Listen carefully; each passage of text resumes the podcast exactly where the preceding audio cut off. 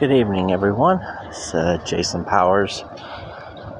So, this will be my uh, 500th post on Substack, um, of which roughly half have been podcasts, and they were uh, done long prior to uh, my uh, uh, establishment of an account on Substack. I think I my first written post on Substack was like November of 2021. It was a couple years after I'd started uh, doing this uh, creative uh, work of publications and podcasts and what have you. Um, basically, November 2019 was when I put together a website uh, that's no longer around uh, due to finances and uh, just uh, started to, and I published a, a social commentary book.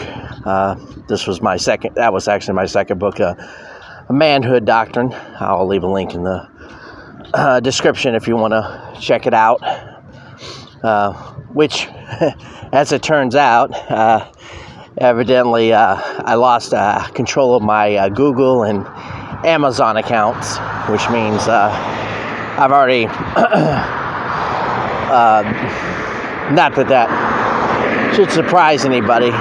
So, of course, here comes all the traffic. Hold on a second. So, uh, yeah, so here's the quick story on that. A uh, long time ago had created, you know, Amazon, Google accounts like everybody else have, and uh, uh, for doing my publishing purposes, so I logged into my Amazon account and it wouldn't take it. Uh, as a matter of fact, it popped up a strange email account that I don't know why it kicked over to that, but it did. It was a Google Mail account.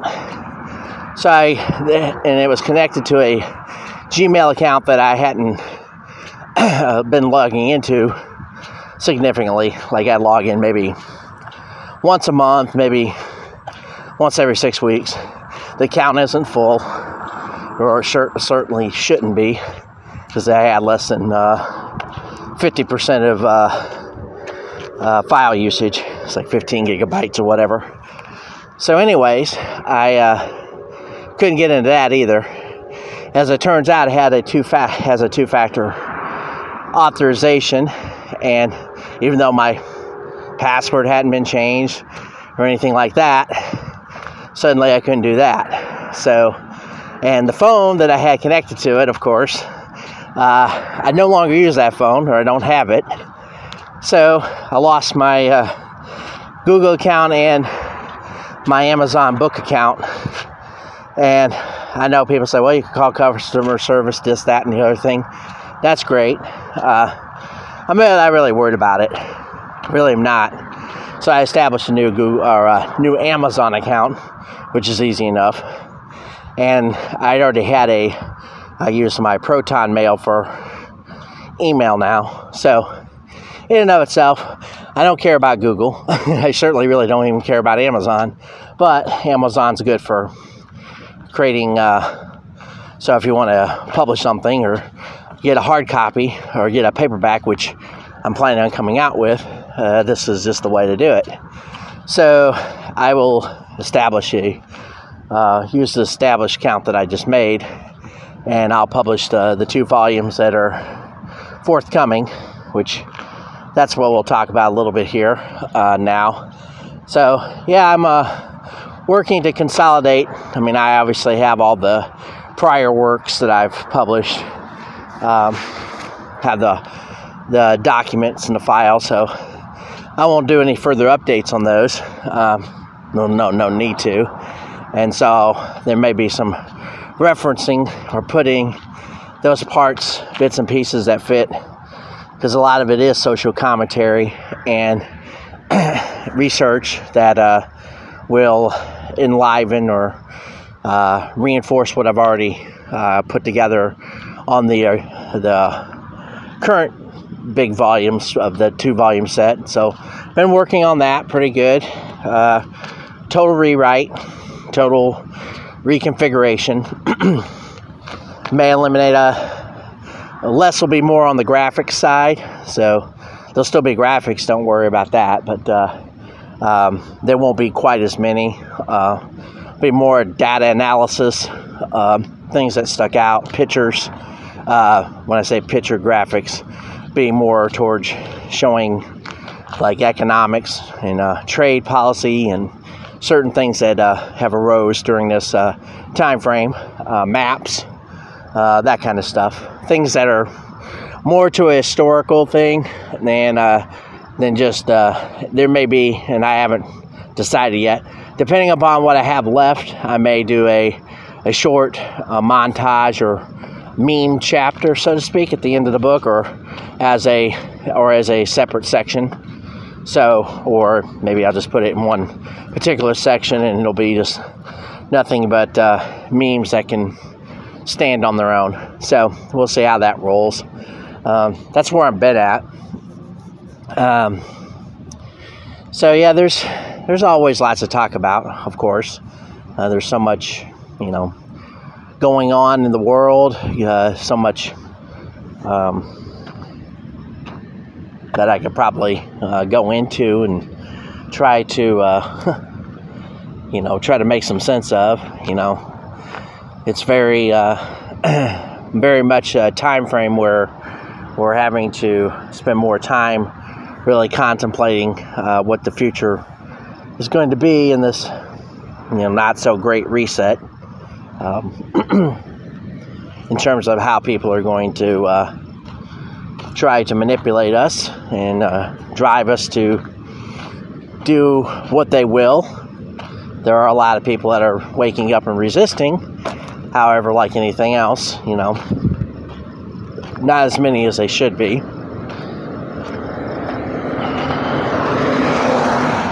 As it turns out, most people are followers, not leaders per se. Takes a lot for everybody comes to their draws their conclusions based upon um, how much willing they're how how willing they are to put up with stuff or or if things don't aren't impacting them, then they say, "What's the problem?" You know, they don't. Uh, they only look at problems based upon where they're at, not where other people are at, or they don't. Uh, it's not an issue for them unless it personally impacts them. So they can see, you know, for example, say for example, like uh, we'll take the hot button issue of certain uh, things like the uh, the transgenderism or uh, or like the gals that are gals the male the, the fake fake males fake gals that were dressed up out in uh, California at the Dodger Stadium uh, sisters or whatever the hell they are so uh, for somebody who say doesn't have kids actually is on the left, uh, teaches, or is a professor, to them that's all hunky dory. They don't they don't see any issues with this. They've made it pretty clear that uh, that from a principle standpoint, they'll say they have every right to say what they do. It's like, yeah, no one's stopping them from that. It's when they start objectifying kids so we set boundaries for a reason in our society because we know those that are weak, vulnerable, kids are vulnerable, uh, mentally disabled, uh, people who are know, on the spectrum can be easily uh, manipulated, propagandized, brainwashed. Uh, very interesting how people don't think that those people should be protected from people that aren't vulnerable. I don't particularly think uh, an adult male who decides to dress up as a woman or has or uh, decides they want to become feminine or whatever you want to call it uh, is uh, is in any way a weak. That's somebody who doesn't want to conform with norms social norms, societal norms. And actually, today, I might be a little loud over here. So, actually, today, I was uh, looking back over my uh, cultural uh, books in particular regarding uh, the Chinese, actually. So, bicultural was uh, cross cultural management. So, I took a course in this back in 2014 or so, 2014, 2015. I was doing my MBA, and uh, I was uh, the idea was to uh, uh, determine, um, you know, what kind of drives certain cultures to be certain ways. This is this is actually suggesting, by the way, that there are separate cultures that have separate uh, value systems, and that we all lie on these particular value systems on a spectrum. Uh, if it's loud in the background, which it probably is, uh, it's just a, a, plan of some sort. Uh, steam and everything. Everything's loud. Anyway, walking through the industrial park. So, as it turns out, you know, China has a has one particular. Uh, actually, it's very. It actually puts China and the United States at loggerheads. So China has a very unique position as being the number one country for what's known as a long-term orientation, which is tied to obviously, uh, or maybe not obviously, but towards uh, uh, let's just say perseverance and and or uh, withholding gratification or not seeking it as quickly, being be willing to bide their time, be patient. And of course, these things are, you know, good values in and of themselves. And um, my, uh, there's qualities beyond that. So, hierarchy, or specifically, uh, you know, having a sense of shame, having a sense of uh, knowing to, uh, uh, let's just say, acknowledge uh, acknowledge uh, status. So they're a status culture. So of course, you know, the hierarchy of males, dominant males like Xi Jinping at the Chinese Communist Party, that are members of that. At the there's uh, divisions and uh, particular circles, just like any other. We have a hierarchy too. I mean, we created in our system a little bit, uh, or actually substantially now, because we're becoming more like the Chinese and less like the individualist that the United States was based upon. So, and that would be the other value, individualism. So, the United States has been a very individualistic culture, pioneering. It's in our it's in our roots of discovery. Of course, there's a lot of people that like to think we there was there's always smart asses who say, you know, the United States doesn't have a culture. Oh, sure we do. It's just developed differently from doesn't mean that we didn't draw from our European cousins and, and different uh, sects around the world as they've come in and brought with them nature and culture, which is why this has been a melting pot.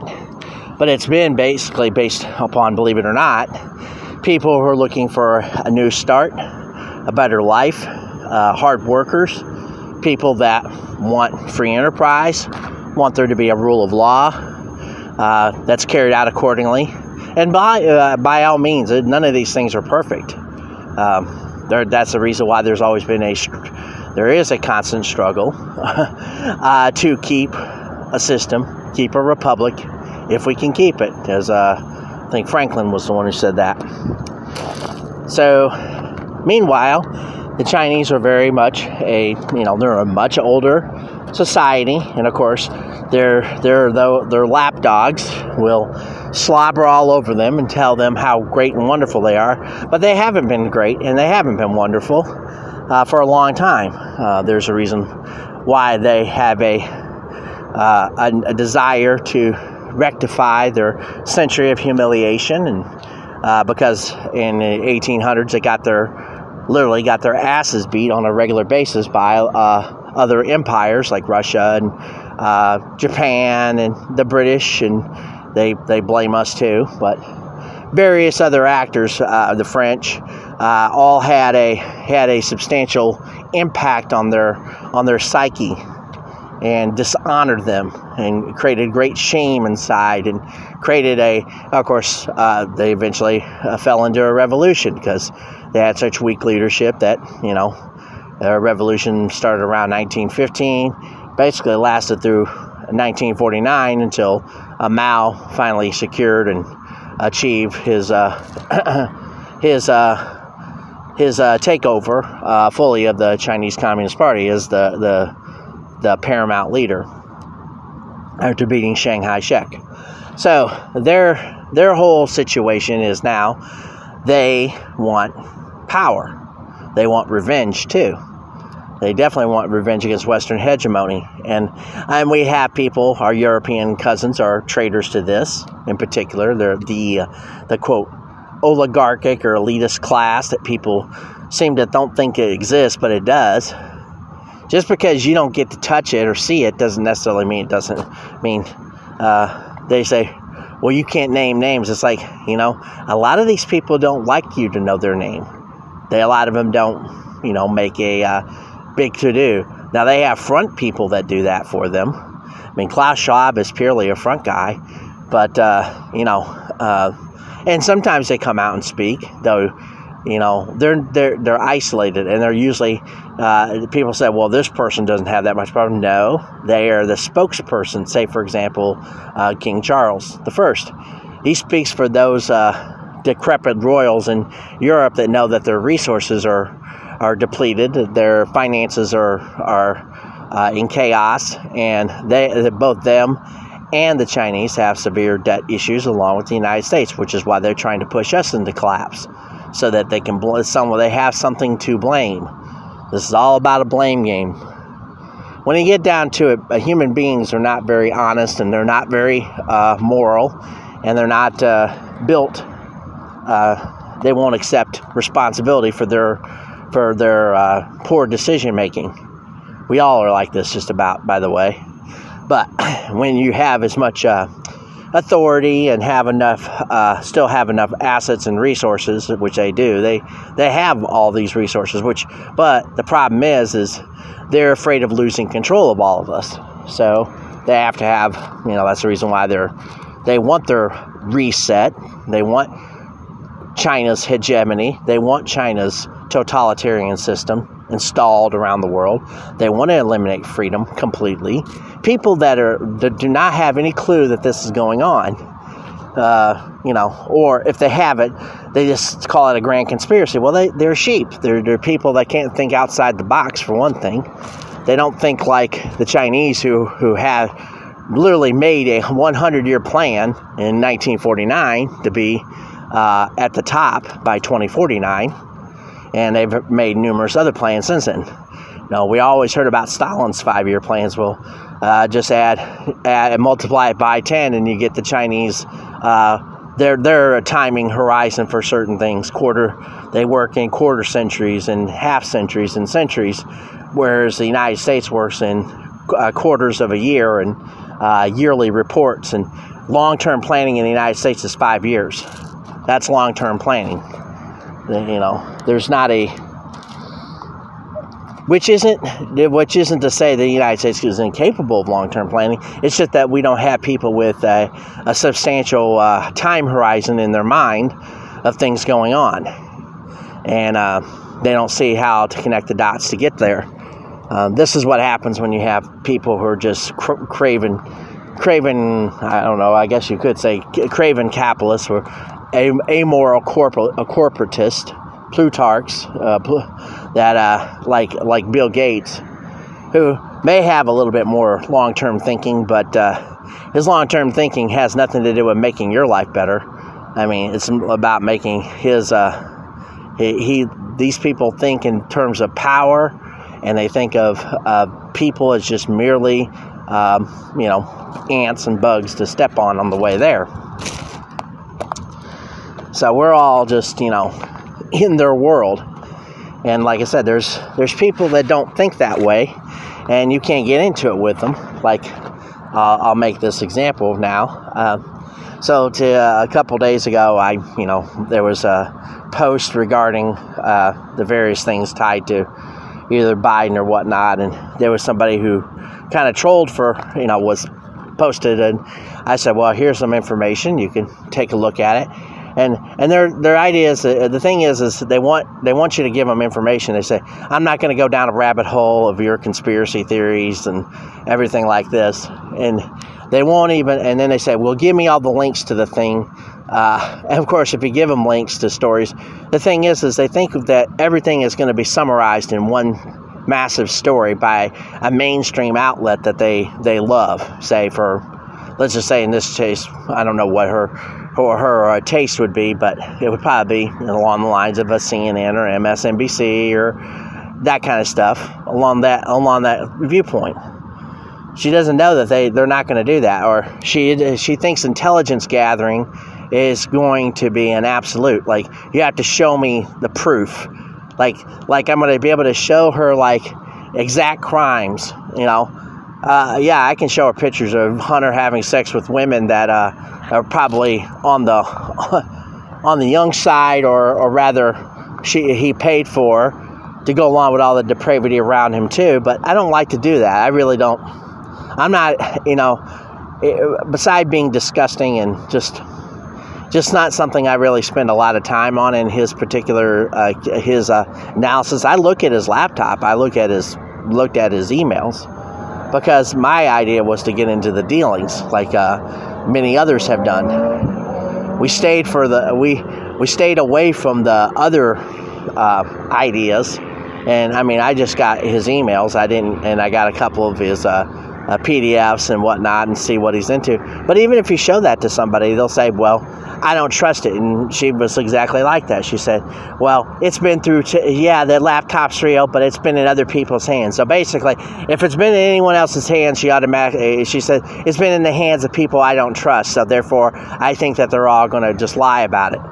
No, no, that's not that's not going to happen at all and it's very difficult to change emails and stuff like that. Yeah, you can do cut and paste and do all this other stuff. It's like, well, that's why you put it online and you have a link to a direct email. But they never, Hunter himself in his own, uh, the, the Abbe Lowell, uh, this was back in, I think, March, uh, ostensibly confirmed that, yeah, yeah, the information's real and we're mad that you have it, basically.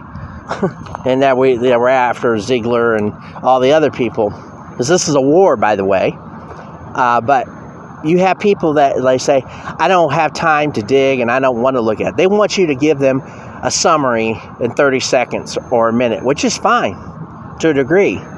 But when you're dealing with something complex like a scheme to have LNG, uh, in my case, my analysis of, of uh, those two LNG projects that I've been working on, you don't just get to that by accident. I mean, it takes a lot of information to gather to get to the draw the conclusion that there that you can't have a dozen connections for to one guy that just happens to connect back to this particular deal through one or two steps by one or two steps i mean either they know somebody's directly connected to the deal or they or they know somebody who can directly impact the deal and they know the outlets or the particular businesses who funded the deal, which, you know, uh, that isn't by accident.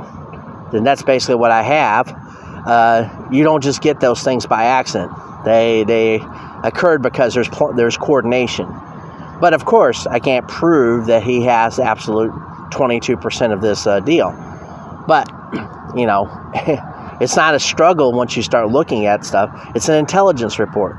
But people think that you know you're just crazy when you put together open source intelligence, and they think just, you're just drawing some wild conclusions. And when you point to the link and says this guy is like linked to this guy, and this guy uh, ran and operates this particular situation, which is tied to this whole thing, or the dates and times match up or figure out, and there, there's no it's not like I'm drawing some conclusion back to seven years ago. This is something that's happened currently, currently and ongoing.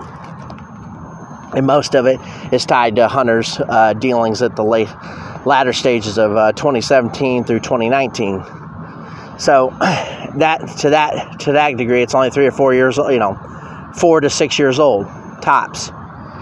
And and we know that these things are working because money was transferred. Actual there's actual receipts on that. There's uh, uh, suspicious activity reports that uh, the Senate, the House, and the Senate uh, committees have actually traced down, got information from. But if you present that evidence to them, say, well, here's what this is a report published by the U.S. government. It's got the names of the senators. It's got the names. It's got the links and citation. You can, and their reports are long too. They're 30 or 40 pages long. They have to build. They have to build the analysis, but these people won't look at it. Not not people that are so uh, brainwashed to think otherwise. They may be good people, but they said they don't have time. They don't have time for someone's conjectures. Like, but the thing is, is if you actually sat with them or watched TV with them, they're probably watching people who make all kinds of uh, well, harebrained assumptions and don't produce any evidence. Or they'll think that Adam Schiff is a good guy, and Adam Schiff has done nothing but lie and never produced any evidence. So but you have to over and i don't know this person. I don't know this person from eve. I really don't. So i don't know what her but based upon her two she made two substantial substantial tweets where she wrote out a bunch of stuff and she's like well give me all the links to all the things i need to look at. I have to give her like i i said hey, you got to go look at the report. I put it inside the report. They won't open the report. They're just too afraid that you might actually have something or they think that you're just another idiot that doesn't know how to do anything which is, you know, of course. They, they're only used to thinking of people as being worthy of, of, of looking at. When you teach when you point them to the water and say, you can drink from this water, you can take a taste from it, it's not going to poison you, it's not going to, uh, it's not going to hurt you, uh, they don't want to do it. They're too, they're too scared to, their, their cognitive dissonance. is So I, it's like, I've set this aside a long time ago that, uh, you know, I can believe that Trump is dirty and I can believe he's corrupt and this and that and the other thing.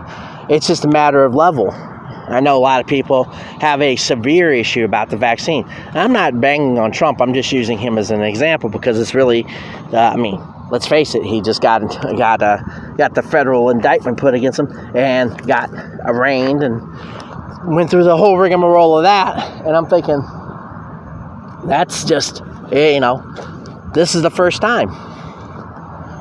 This is the first time in American history.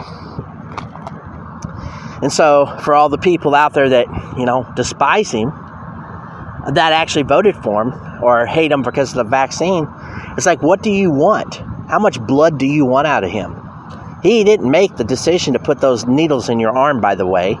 Joe Biden did in many many respects in terms of the military. It's like it's like eh, connect the if you want to connect policy Biden's administration created enormous policies to put vaccines in, in people's arms. Trump didn't have anything to do with that. He didn't have anything to do technically with even making the vaccines initially. The vaccine was actually made by February 4th of 2020 before he even called a emergency order.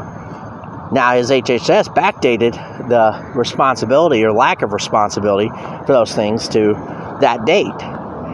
Uh, just so happened. You can look it up. And Moderna's SEC reports show when they said that they had put together a vaccine, and this was according to their timeline, according to the timeline that they've they've uh, promoted.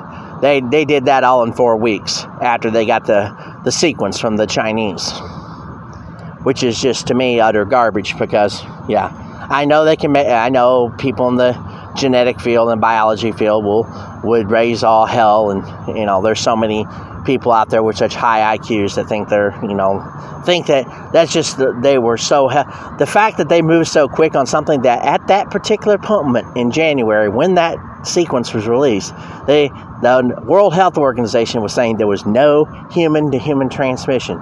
So think about it. they lied from the get go, absolutely from the beginning, and yet nobody will hold them account even people that you know they they're down for vaccines or down they they think everything about COVID was absolutely driven by by the virus and not driven by uh, poor medical responses, but they won't have that. And if you explain that all to them, they just think you're like I said, they think you're a five alarm nutter. They think that that they those two. Uh, those two situations cannot be those things can't be held. They can't hold that idea in their head. They can't think that that actuality that yeah, there could be a virus that but there was also a, uh, a preferred and and actually ingrained idea to uh, get people in put them in lockdown mode, put them inside hospitals, uh, or put them inside nursing homes, and then later on, um, when they had issues, to put them on ventilators, and that caused uh, the bigger concern because they waited too long to treat something that they should have known how to treat. And the doctors and the nurses, a lot of them, ultra did lots of panicking and showed that they were in they they this is a group of people that are in this field that have grown up in a very sheltered bubble wrap life and uh, they didn't know how to respond emotionally correctly uh, they didn't use their training in many cases or certainly didn't show that they did um, and then and then they weren't willing to be curious enough to actually ask enough questions and they, they just took everything administrators told them and everything the CDC and the FDA and NIH told them as gospel, which goes to show you again that they didn't pay any attention. And those that were uh, logical and asked the right questions were uh, not rewarded for their uh, uh skepticism and or understanding of that. People make a lot of uh, make a lot of statements when they're in, uh, when they're hell bent on other agendas that we were made aware of thereafter. It's just not by happenstance. A lot of other stuff happened just after that. That was a there was a there was a plan afoot from the top down, and the, the, there's been people who have written uh, very voluminously, actually whole books on the idea that the elites were were doing stuff like this and believe me, I don't like using the word elite, but uh, it's whatever they they call themselves that. Uh, there's plenty of there's going to be a reference in my book to uh, a particular little episode where a gal said, "No, the good news is uh, more and more we're." We're more in alignment amongst ourselves. The bad news is most of the people don't trust us. Uh, in the studies that the that's literally about that's a paraphrasing of the quote which goes to show you that, you know, yeah, people should be suspicious of people who have uh, inordinate amount of power, who make random policy, and really, you have no way to stop them from making such policy. And they know that, so that's why they're going for it. They know that, you know, what are you going to do about it? That's really what's going on. They, they have come to that conclusion. They say, we have enough resources, we can buy off enough people, we can have enough army or enough uh, military and surveillance. You can thank uh, people like uh, George Herbert Walker, or George, well, George Herbert Walker Bush and George W. Bush for all of that too. By the way, the start of the Patriot Act was not not to be. Wasn't had nothing anything that Washington ever puts a, a, a nice little uh, word to and, and, an acronym to you can guarantee it's 180 degrees away from exactly what they label it. And then all of us have to uh, suffer for it. So you know to that to that point you know why isn't he the one? Why didn't they indict his ass right after he got out of office? Oh well that was a different time. He wasn't hitler and trump was Trump is the one fighting the system. Well, yeah, he's fighting against the system because he knows that the election was rigged. He knows that there's no way Biden got 81 million votes sitting in his basement, and anyone with any cognitive uh, awareness would would say that too. I mean, yeah, he may have 81 million votes, but he probably only had 66 million people who actually did the voting, and the other 15 were just magically created out of the clear, clear blue sky all around the country. They were dumping ballots in in all kinds of districts, or putting them on pallets and bringing them in in the dark of night. We saw evidence of that. That happened in Michigan. It happened in Georgia. Happened in Pennsylvania. Amazing that. Those are three areas. I those are three states in particular that I know that that was occurring. Uh, the Gateway Pundit caught a van coming in at three o'clock in the morning. Posted a video on that. Uh, there was uh, the guy who uh, handled a, a delivery on a UPS truck, or I think it was a UPS truck, or um, it might have been a postal service truck. Sorry. So yeah, he had a, a you know lots of paper brought in, and then we know about the Georgia, in particular. They uh, had a supposedly a water leak, and people just pulled ballots out from underneath the table and started scanning them. Now that's that was the one that they had video they had video video surveillance of. I still got that video surveillance on my computer. I'm gonna have to repost it up on Rumble because I had it up on my old website. What I'm getting at is, you know, eh, you know, Trump was, uh, you know, was made a fool of, and he knows that. But he may he may also be just too uh, too um, lackadaisical about what he thinks he needs to do, and the the same thing with the documents. It's like um, he trusts he he has had so many bad people around him that are willing to sell out in a New York minute. It's it's like yeah, um, you know what they say. You, you put the wrong people around you, you'll eventually get had. You know and people, even if they're having just idle conversation, these people are malicious enough, and they take every idle conversation, and they're they're willing to pull out those knives and stick you in the back. Everything you can say can and will be used against you in a court of law. That's that's what that's what our deep state is. That's what they do. Everything you say, just like me, everything I say, but I don't. I'm not important. So if someone wants to use it against me, so be it. I, you know, at this point, you know, it gets to the point where we we we have a society filled with very malicious people that just cannot get along with other human beings. You know, I've raised that issue, but uh, certainly to the, to the Trump thing, yeah, there are things he probably has done in his life that I would find appalling. I'm sure, there may be other things where he's done things that have been great and wonderful, and we don't get hear, getting enough uh, hearing of those those particular uh, attributes. When it gets down to it, most of us are very banal for most of the day. You know, very ordinary, very unimportant, unambiguous, and billionaires and people that are of, of a certain ilk.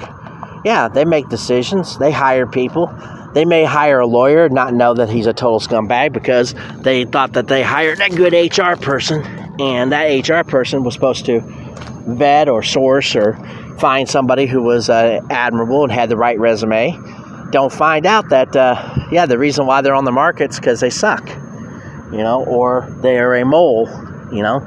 Corporate espionage. Corporate espionage exists for that reason. There's all kinds of people that are willing to hijack and and they that's their job. That's what hell. That's that's what the Washington D.C. establishment and all the agencies are set up for. Um, there's very few of them that aren't on the, the on the same page, and the ones that aren't don't tell, talk about it because they want to keep their job and they like getting paid. So they're willing to. I mean, the whistleblowers that came out, like for the FBI, are a dime, not a dime a dozen. They're they're very uh, unique, very unique. Uh, you know, they had to they had to take a lot of risk, and they're gonna they already paid for it. Of course, one of them already has been paid for it. That I saw significantly he lost his uh, job and and losing everything. So that's what they do to you. You don't play ball with them the way they want you to, you get kicked to the curb. But that's the price of having some courage and having um, a certain amount of honor about things, having the having, you know, a whole other different uh, code. Uh, and to some degree, that, that toggles back to the Chinese.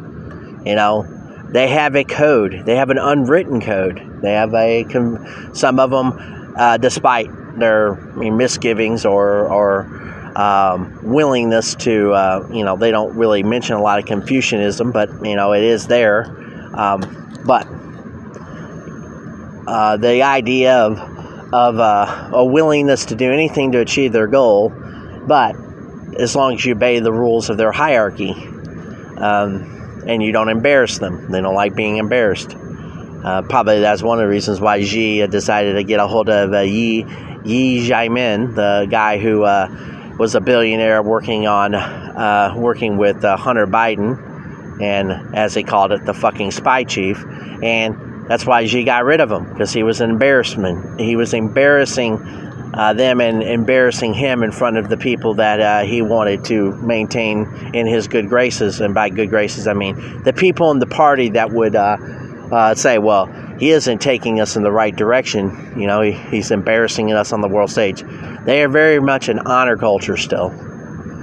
We used to have some of that honor culture stuff going on in the United States back, you know, a couple hundred years ago, maybe even up to a hundred years ago. Um, uh, but we've lost that.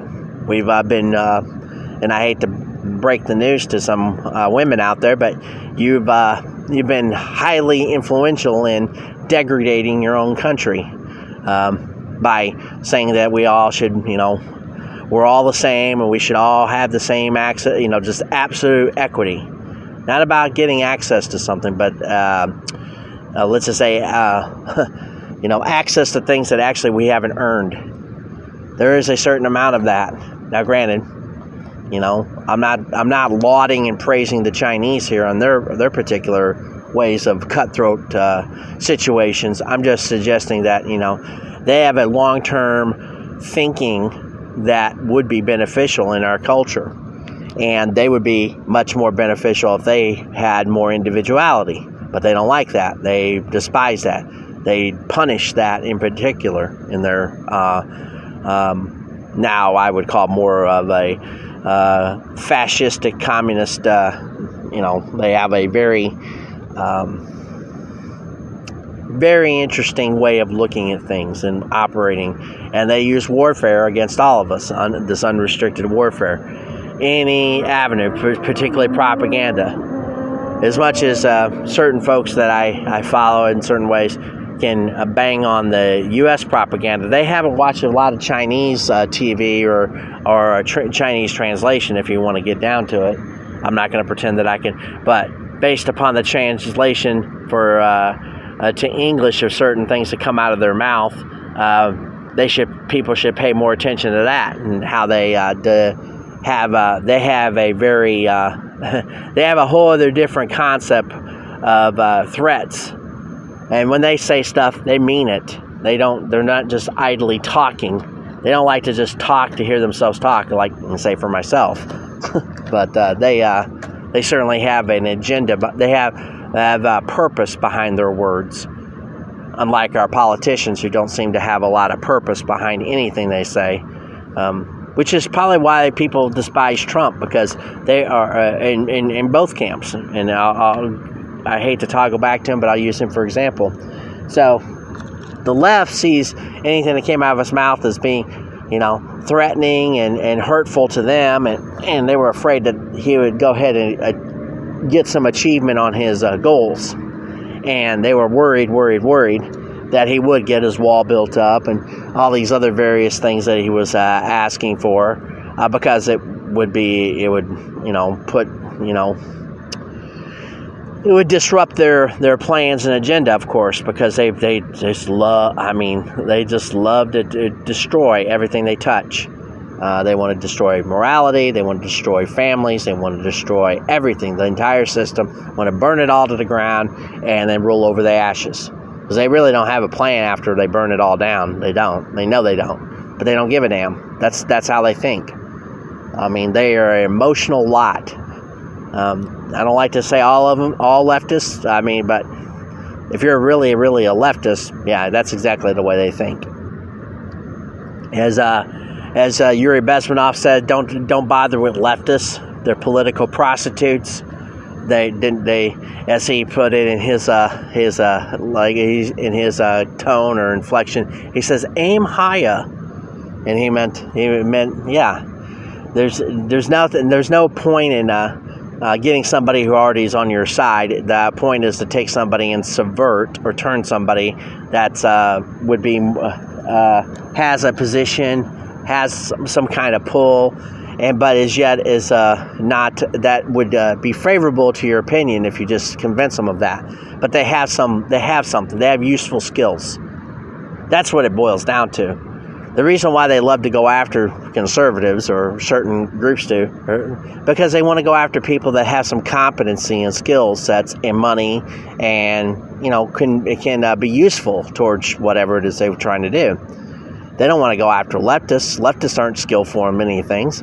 they're skillful in emotion. They're good foot soldiers. They're good. They're good pawns to be moved around, and that's what they basically do.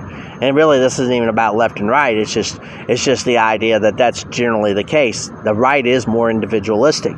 So no better no better way to, to destruct a country than to tear down the people that are the most individualistic and competent and willing to invest their time and efforts to make things better versus somebody who's just a natural destructive person uh, with psychological issues and um, you know emotional a lack of emotional control. I mean, I used a long, long time ago.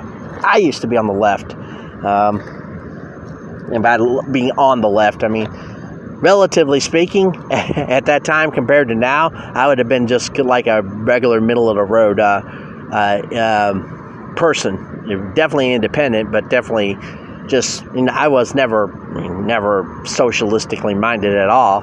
I mean, I grew up in the the dark, uh, the Cold War era, just like a lot of other people, and so I didn't have a particular fond affection of of uh, Moscow and Russia. Uh, but that was more their leadership had nothing to do with their people. Uh, as I've t- come to find out, you know, their people are probably the the the one thing that's the saving grace of them. Of course, you know, if you talk to Ukrainian, they'd say they, they, they would want 10,000 or 100,000 Mos- Moscow people dead right now. So anyway, the, the, idea is the, the whole turning of a person in the on the right is you know benefit uh, is uh, seen a, as a prize in the the you know Yuri Bezmenov uh, um, analogy. And so you know the you know the whole concept here of the, the Chinese and the U.S. models is that we've lost everything due to this with Trump. Even Trump is, for the example, on the right, they didn't say Trump could ever get anything done, or he hired all the wrong people. And I agree, he hired a lot of bad people. But I've always said, in, in his defense, and I, I still think this, is it's very difficult to hire good people when the Senate has to confirm those people, and the Senate wasn't does it will not get on your side because of all the rhinos that are inside the Senate. And and I'm going to harken back to a guy we haven't heard from in a while. Uh, Je- I think his name uh, I, I, remember his um, first name was Jeff. He uh, he was an Arizona senator. He retired or uh, went out of office. I think it was in 2018 or 2019. It was actually 2020, I think. Um, he he was just he got he left the office right around the cusp of uh, uh, the 2020 election season. I, I, do I remember I remember him in particular because there was a story released in 20 late 2019 where he said he says I can I can get enough people for impeachment on Trump. He said that there was uh, there's only there's uh, 20 or 30 people uh, on the Republican side that he could turn. So that tells you he already knew. He already knew he he'd already had his conversations. He had his little checkbox, and he he's been he's fairly accurate because uh, uh, during the Biden administration, there's always been 17 to 20 turncoats that are willing to vote with Biden's uh, uh policies on money, in, in particular. Um, just Republicans that just are, you know, like I said, rhinos. So they were already there. He he wasn't he wasn't uh, uh, he wasn't uh, wrong there in terms of what he said. Uh, a matter of fact, that was I think in the New York Times that published that. So that tells you, you know, you already got 20, 20 senators in, in the uh, in the on the Republican side that are, you know, not even Republicans. They're just uh, they're not even independents really. They're just whoever can buy them, and evidently they've been all turned, and and that, that's just the danger, you know. how how are you going? How can you overcome that when your own party is uh, betrayed from within, and it's actually run by a guy McConnell, who's you know, his wife is his wife, uh, his uh, her her father was uh, was good buddies with uh, the former uh, CCP head back in uh, Jiang Zemin back in 2000 he's dead now, but he was like 93 years old. But she's up in age. Mitch is up in age, you know, that kind of deal. I think she's like 70. And so her father was like in his mid 90s. Uh, uh, and her father was, uh, they went to high school, or he went to high school with uh, the former head of the CCP. And they ran, um, I actually think he was a mayor of Shanghai and developed uh, a shipping company, huge shipping company, worth billions and billions of dollars, and that's what Mitch McConnell married to. He married to the Dragon Lady, and uh, yeah, they've embedded so many. They've embedded and installed so many people inside our government that have our, you know, don't have our best interests at heart, and and so that's why, especially on the right, I mean, how are you going to stop them? I'm not saying Trump is the is the the final you know best and only solution to this. Um, and I only say that not because not because I'm really uh, keen with anybody else on the on the Republican side. He's the best hope you have. Um, on the Democrat side, everybody you know was uh, really getting you know eager about uh, Kennedy, which he'll he'll definitely get on the ticket somehow. I think he will, just because um, because of his name there's uh, some out there that really are trying to trying to make uh, trouble for him, but they're not they're not going to succeed. Uh, mainly because they're from the same area. Um, I don't have a I don't have a problem with him. I mean, when I say I don't have a problem with him, I, I respect his viewpoint because I know he's not he's not unintelligent. Though some people think that he's kind of a con artist, but I mean, uh, Dr. Shiva is who I'm discussing here and I've watched his presentations, and he is very, you know, he, could very well, um, he could do better. Um, and by better, I mean he could do a better job of, uh, you know, you know, not being. But he he has brought out certain things and certain aspects that are true, and he's not wrong um, when you start digging into it. But uh, that being said, he's not going to overwhelm uh, the vast majority of people that that know Kennedy has the name recognition. Kennedy has the family. Kennedy could probably uh, pull together the money and the resources, and he can pull pull together enough people that were are fond of the they're fond of the memory of JFK, and they're fond of the idea of what he what he could have done if it hadn't have been for all the uh, of his assassination in terms of foreign policy, we may not have gone down the road that we did. Um, of course, I noticed the Democrats never they hang their hat on LBJ, but LBJ was nothing but a warmongering fool, and he he's triggered a bunch of other stuff. And when I say other stuff, he triggered the welfare state. He triggered uh, uh, reinvigorated the immigration. Um, he actually destroyed the black family, at least through the policies that they got installed, because. Uh, believe it or not, up until what about uh, 1962 or so. Like if you can go look at some analysis, which will be included in the book that I, I I'm trying to remember this off the top of my head. So in white families at that particular point in time, uh, divorce rate was about five percent in the United States. So five percent uh, got divorces. I think in the black uh, black families it was a little higher. It's probably around in, maybe in the mid teens, but nothing like it is today or, or I may even be talking about uh, having births out of wedlock. More, more likely the birth out of wedlock. But nevertheless, divorces were very rare and low. And yes, did the women always get what they should get out of a marriage based upon the things that they put together? Of course not. But divorce then also was more more tied more tied to uh, status and influence. Uh, you know, divorcing was more out of uh, more out of a Hollywood thing uh, driven than it was out of uh, you know Midwest, uh, Middle America. Did, were there guys that were absolutely abusive back then? Of course, there's. that's that's that's historical. There, there's always bad apples. Bad apples ruin the broth and it doesn't help that we have certain certain forces in this culture that uh, are uh, unable to see see clearly and analyze and be reflective of certain things. And oh, by the way, do their do their homework, uh, like cops, for example.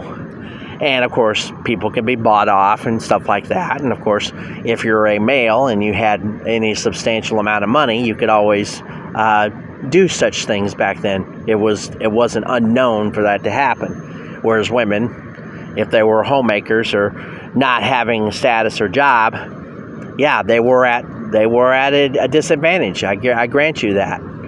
Um, however, I don't think any, uh, uh, like I said, taking bad examples and making policy from them always winds up with worse outcomes. That is kind of the truth. That is the real truth. You know, every time they take the, for example, mass shootings. Yes, they're horrible. They're tragic. They shouldn't occur. It's like, but we never get into the sociology or the psychology of the person. It's not just that they're, you know, a psychopath or whatever. That's that's that is true in many cases, not all. So, what caused the the caused the the the conflict to happen?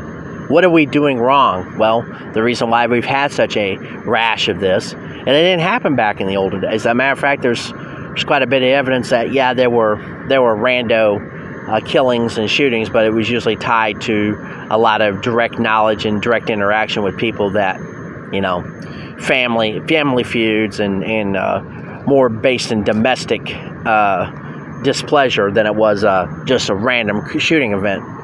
Those things didn't start really until the, after the 70s, and that's when the decline of the, the society took place. So once we allowed for no default divorce, and you already had birth control, and we had the uh, the feminist movement was moving ahead. Roe v. Wade was right around the corner. So in a period of about a dozen years, we had about five or six major occurrences of social policy, plus the installation of a welfare state. Uh, this uh, idea, and then um, yeah, the growth of Medicare. All these, all these big uh, social programs have done nothing but destruct this country too, along with our military district uh, world policing policy. You stick those together, you start getting some real problems because, of course, you got mass escalation of debt, uh, the devaluing of the currency in 1971, uh, with the going off the gold standard, the last remaining cudgel. Uh, ever since then, we've been just letting it ride on credit, and uh, yeah, the destruction of institutions have happened ever since. Um, the left has always marched the long march to the institutions, as they call it. Well, the long march is just about in. They've they've captured all the institutions, yet they're still crying. Why? Because the left can never be satisfied. There's nothing. There's nothing that satisfies these people. Nothing. They they they're not satisfied until everybody else around them is miserable. And and and right now, not all of us are absolutely miserable, but they're trying to get there. That's why they got their puppet where they want it, and uh, the media just literally has divorced itself from any hope of ever, you know. I will never, and I guess this is, goes with every conservative out here, they will never trust the media again. And that's the reason why there are lots of people are trying to create a new alternative to that. To that, but yeah, you know, we let our we let the the the thing with the the marriage and the the birth. So by the late '90s, uh, and white families uh, out of wedlock births went it was like right around 35 to 40 percent, and then black or I think it was probably probably more like 30 percent, and in black families or uh, black out of wedlock uh, uh, births was upwards of 16 70 percent. No father. They they just got the man out of the household. So now you can complain about all the men that are running around that aren't married who have had kids and don't take care of their kids or just uh, uh, they're just paying child support or they're half paying child support and the government's uh, footing the bill for the rest that the government being all the rest of us who pay taxes so that the governments can exist and then the government you know doesn't provide the services. We're paying we're paying for 20 million government workers. That's what your taxpayer that's what your tax money does. It pays for 20 million government workers state and federal which is about uh, well about 12 to 15 percent of the workforce.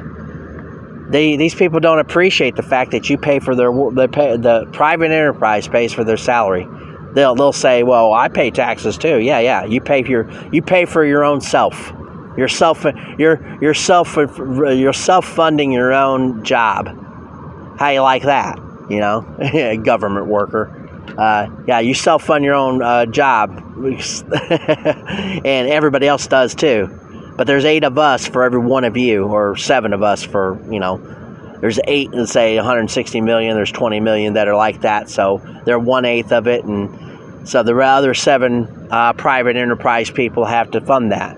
And of those, you take out, you know, however many, say, uh, 10,000 ultra billionaires who own what 30% of the the country's wealth and um, they pay substantial taxes but not enough to make it make it a big a deal. So half the people in this country are that pay taxes. If Carol uh, Carol um, what's her face? I can't think of her name. Roth is right Carol Roth. So all in all you have all these these um, things that are going on. And uh, yeah, you go through all the, the all the social history, um, the personalities of culture. Our culture, all you got to do is go back, and, and, and pictures are pictures are worth a thousand words that I've spoken. that uh, if you go back and look at the late 50s and um, early 60s and look at the pictures of the people, and granted, you know, a lot of times it's overly um, overly skewed towards white people, which is why the left hates white people so much. They they hate they the self hatred. They say, why aren't there any black? I don't know why there aren't more and more there weren't more pictures of black people and their families and stuff like that. Yeah, you can call it all racism, but a lot of it had to do with you know just the focus of certain folks that are in the the. If you want to blame somebody, actually, you should blame the people that were involved in Hollywood and people involved in magazines and the people that were hired there. You know, well, maybe you should trace the roots back to who's involved in those situations and then get back to me and tell me what you think. I'm not saying. Uh, I'm just saying. You know, the idea of of uh, of uh, you know everybody. The, one of the things that I've seen online, certain folks, especially in the LGBT, and they they tried to make these. Uh, they say, well, we shouldn't go after people that are very rich because, you know, I, you know, we shouldn't target their entire class. It's like this isn't a class warfare. I saw this post the other day. Uh, a girl was pointing out that there is a substantial class warfare going on and there is. There actually is a class warfare. There's a reason why these people, the people that get to go to Davos and do stuff like that, and I'm only using that as just one example. People always think that because we mentioned Davos, that that's the only place that matters. No, no, no.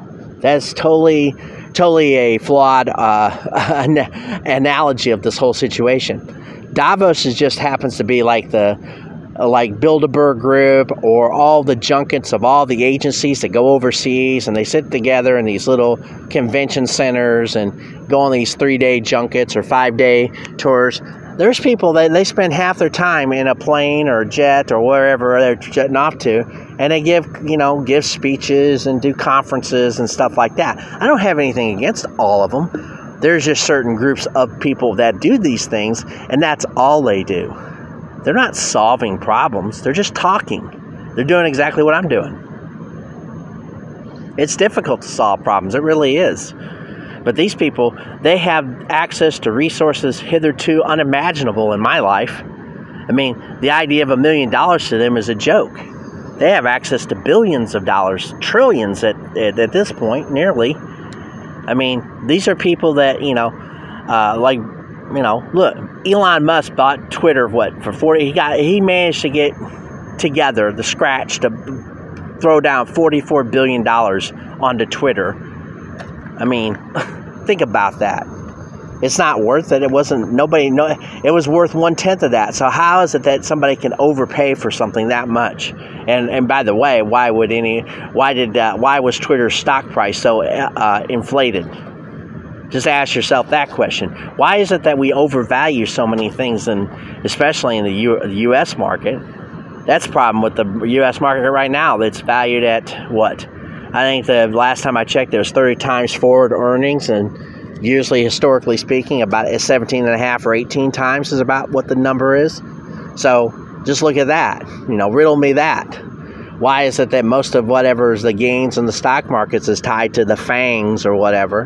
And you start looking at the, the, the skewedness or the, the things that are the market distortions that have t- occurred, and then why, why is that occurring? And then when you take that out and factor out that stuff, then you see what the reality really should be. But of course, we live in a distorted reality, and people overvalue things that really have no value at all, and they undervalue things that are highly important, like family and friends, and and uh, being able to cooperate with each other and develop local uh, units or local uh, uh, action to build better roads and have better schools and or better, you know, just work working better. Not so much building so much. And When I say build, I mean build the ideas and the concepts and and come up with a practical solution at, at the lower level. Uh, instead, we got all these uh, these butt fuckers out here that are just destructing everything else around us. They don't have any pra- I mean, the one thing that the, the activists, uh, all they do is have a voice. They want to. They always talk about how they want to be heard, but then they never have anything to say. I mean, I know you could say the same thing about myself. I mean, I could tell you that there's a, you know, there's there's answers and solutions to be had on all kinds of things, but you know, even if I say all that, you got to have the ability to get it accomplished. Um, develop a movement, and by movement, I mean at a local area, a local level. But that's very hard around here. I mean, I live in a, I live in a town that for three months out of the year, it's abandoned by you know the vast majority of the people that uh, uh, inhabit it. I mean, I, I didn't, I chose this university because of my connection to it after my mom died. That's why I chose where I, to live where I live, it's cheap. It's uh, there's not a lot going on here. There's not a lot of crime. It's a good place to live for a mid-sized city. Uh, mid-sized city under, you know, it's about 70,000 between West Lafayette and Lafayette. So when you add those things together, and and for the most part, people are pretty settled, though there's always a little bit of everything going on in certain places. Um, yeah, up till you know five years ago, this place was, you know, fairly stable. Now it's probably a little less so. But certainly not not uh, not uh, not always uh, what I would want it to be, but you know, think of where I could be. I could be in Seattle, Portland, Washington D.C., or any of these big cities, or I could live out in the middle of nowhere. I'd prefer that too. I'd glad to be. Uh, I'll end. Uh, I'll end this on uh, this little. So Teddy K, Teddy Kaczynski, he passed away recently. Uh, yeah, I could go live out in the middle of nowhere, like he did not do anything, obviously. But, you know, the idea is, is it doesn't hurt to go live off the grid. Um, assume as long, as long as things don't get to the point where they're coming for you, which is what these people will do eventually. It's not happening yet, but they're trying to antagonize the entire uh, country into a civil war. And, you know, truth be told, there probably is going to be some point where that'll probably occur. Um, I just don't know, you know, what'll be the triggering moment. I, I know what could be. There's options there, and I'm not going to talk about it. By that, I mean if if if the legal uh, processes go forward with certain people, uh, yeah, those things will those things could heat up into something, and of course that's what they want. That's what these these uh, minions in DC they they really got it bad for getting at people. They really have a very um, they hate, they loathe, they absolutely despise the rest of this country uh, in so many ways. You know, it's not that I've heard them out loud say that, but you can tell by what they're willing to go through or what they're willing to put certain groups, uh, certain folks through, whether it be J6 or Trump or any of the people that were connected to his administration. Uh, Ken Paxton, for example, they went after him too. They went after anybody who who resists their uh, thing. That's how malevolent these people are. They've really lost their souls. They don't. They're not Americans. They're not constitutionalists. They're not people that I would would give one spit for. Um, I wouldn't. I wouldn't let them do anything for me. I just wish they would get lost. If I could literally uh, cleave off Washington D.C and, and say, okay, you don't have any control over the rest of us, that would probably be good. They're swamp creatures, they're that evil. They they have no use. They're just a bunch of lawyers and lackluster folks that get overpaid by us, the taxpayer, or now by the Federal Reserve to to run this country into the ground. You know, there's no new ideas coming out of DC anytime soon, and all we're doing is uh, twisting in the wind while it's happening. So I'm gonna leave it there. God bless the United States of America, and God save the world.